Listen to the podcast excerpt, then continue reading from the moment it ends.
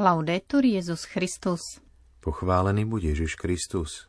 Počúvate slovenské vysielanie Vatikánskeho rozhlasu.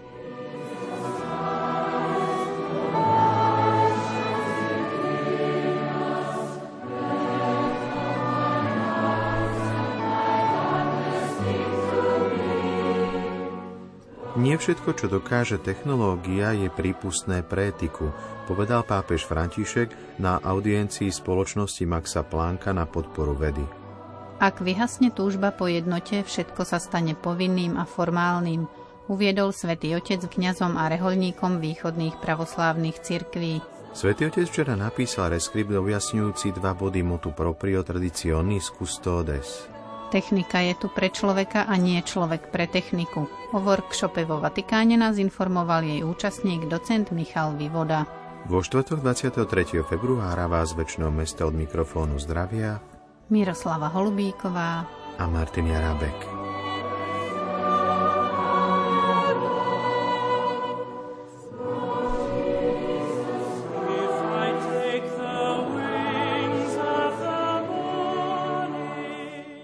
Vatikán.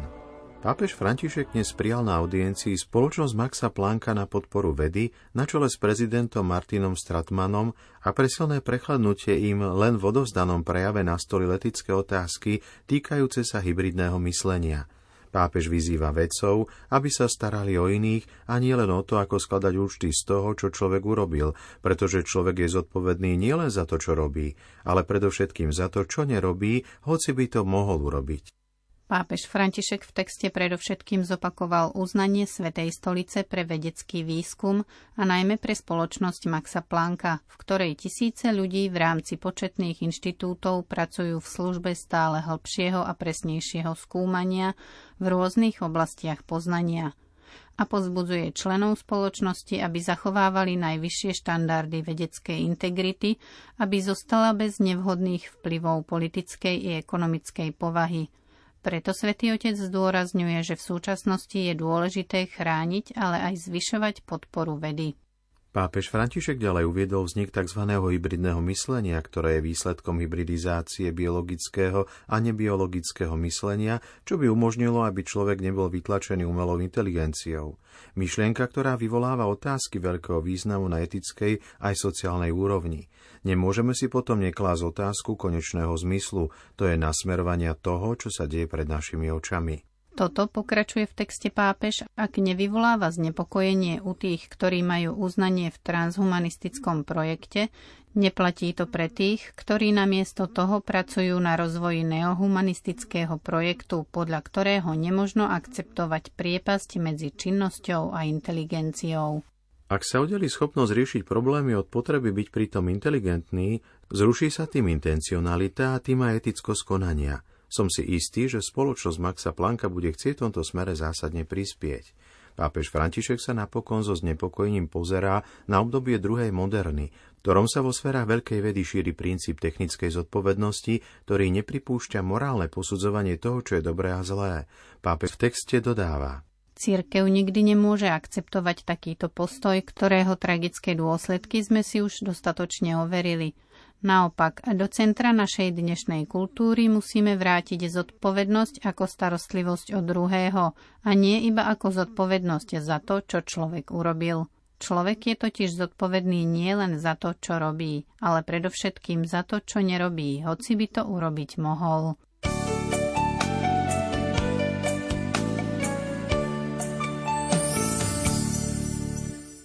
Vatikán.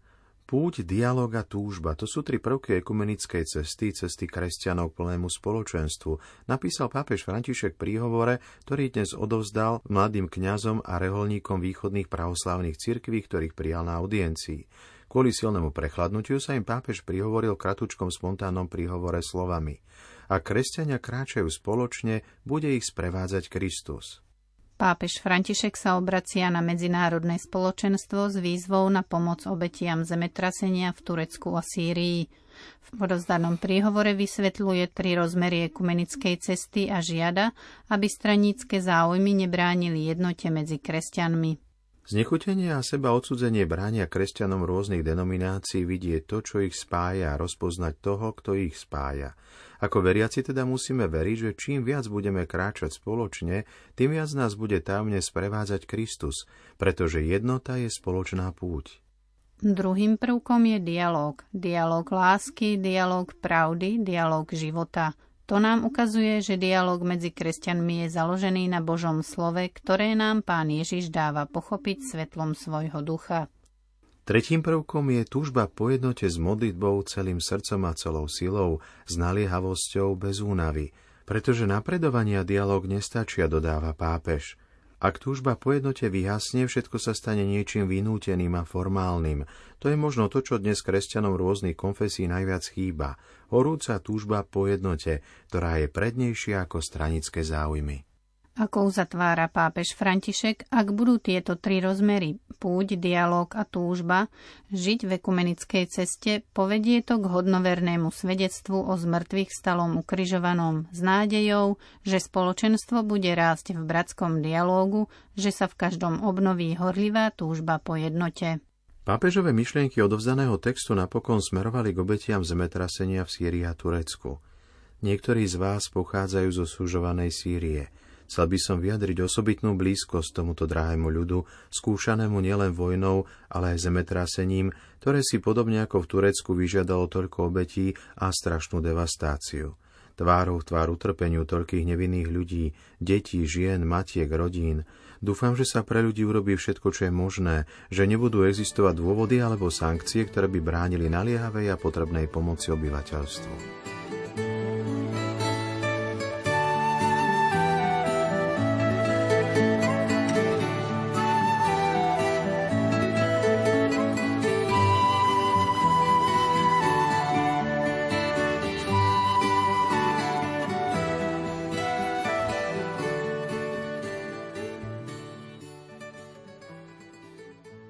Vatikán. Pápež František jednoznačne zopakoval dva presné body motu proprio Traditionis Custodes dokumentu, ktorý v júli 2021 na novo upravil normy o používaní starobilého misála a vrátil právomoc nad týmito sláveniami biskupom. Urobil tak reskriptom spojeným s audienciou, ktorú v pondelok 20. februára udelil prefektovi dikastéria pre Boží kult kardinálovi Arturovi Rošeovi. Svetý Otec opakuje, čo bolo stanovené v dokumente Traditionis Custodes, že používanie farských kostolov pre skupiny, ktoré slávia podľa predkoncilového obradu, ako aj používanie starobilého misála kňazmi, vysvetenými po 16. júli 2021, môže povoliť len biskup, a to po získaní povolenia od Svetej stolice. Dva body, ktoré boli predmetom rôznych interpretácií a nedávnych diskusí aj v médiách, sa týkajú používania farských kostolov a možné zriadenia osobných farností pre skupiny, ktoré slávia podľa misála z roku 1962 promulgovaného Jánom 23. pred druhým vatikánskym ekumenickým koncilom – Používanie tohto misála kňazmi, ktorí sú vysvetení po 16. júli 2021, teda po zverejnení motu proprio. Text Traditionis Custodes už bol dostatočne jasný, zaoberá sa dvoma vymedzenými prípadmi, pre ktoré si biskup pred rozhodnutím musí vyžiadať povolenie od dikastéria pre Boží kult, ktoré podľa motu proprio vykonáva v tejto veci autoritu Svetej stolice. Bude to teda dikastérium, ktoré v závislosti od okolností dá povolenie diecéznemu ordinárovi.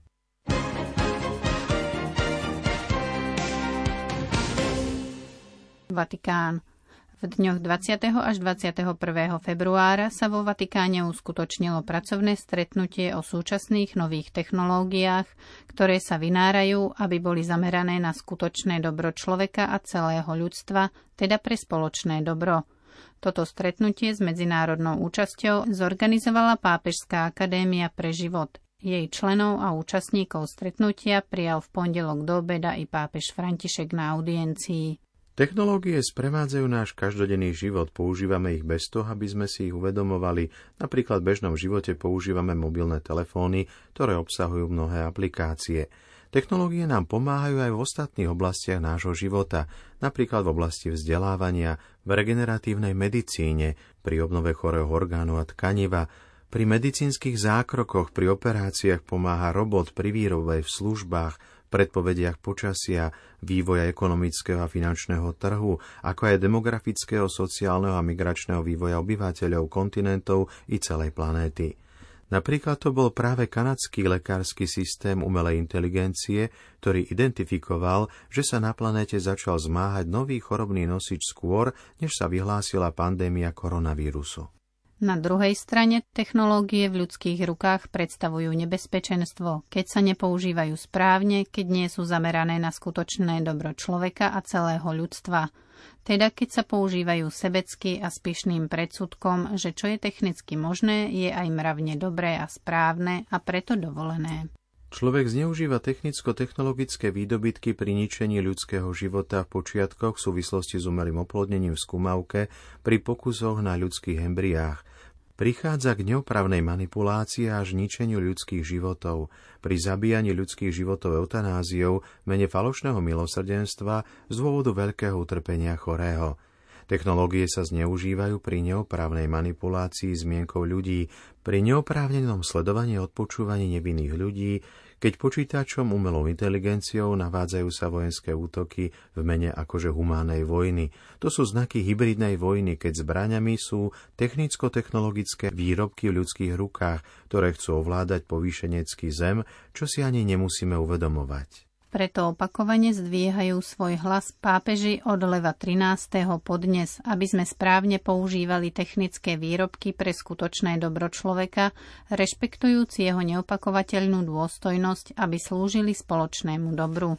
Začiatkom januára tohto roku v duchu sociálneho priateľstva bratstva podpísali vo Vatikáne predstavitelia abrahamských náboženstiev, hlavný rabín Eliezer Simha Weiss, člen Rady hlavného rabinátu štátu Izrael a šejk Abdallah bin Bajach, vedúci mierového fóra v Abu Zabi a predseda Rady pre právne výroky Fatvy Spojených arabských emirátov, tzv. rímske vyhlásenie o správnom používaní systémov umelej inteligencie – toto vyhlásenie vzniklo pred troma rokmi a podpísali ho predseda Pápežskej akadémie pre život, prezident Microsoftu a IBM, prezident Organizácie spojených národov pre výživu a plnohospodárstvo a vtedajšia ministerka inovácií Talianskej republiky.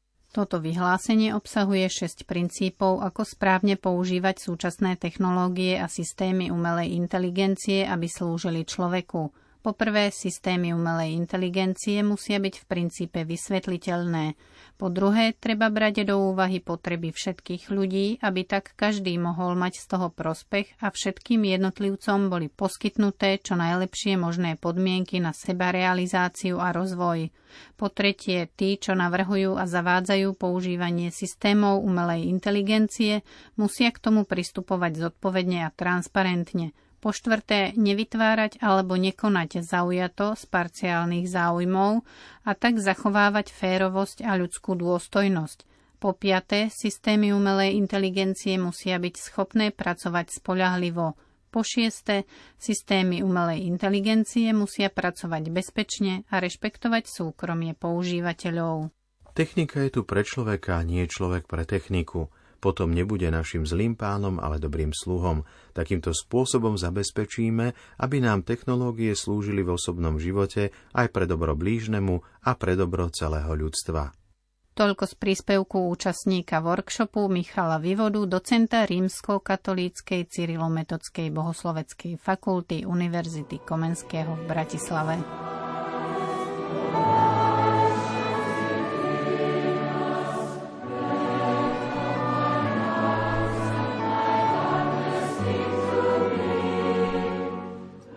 Poslucháči, do počutia zajtra. Laudetur Jezus Christus.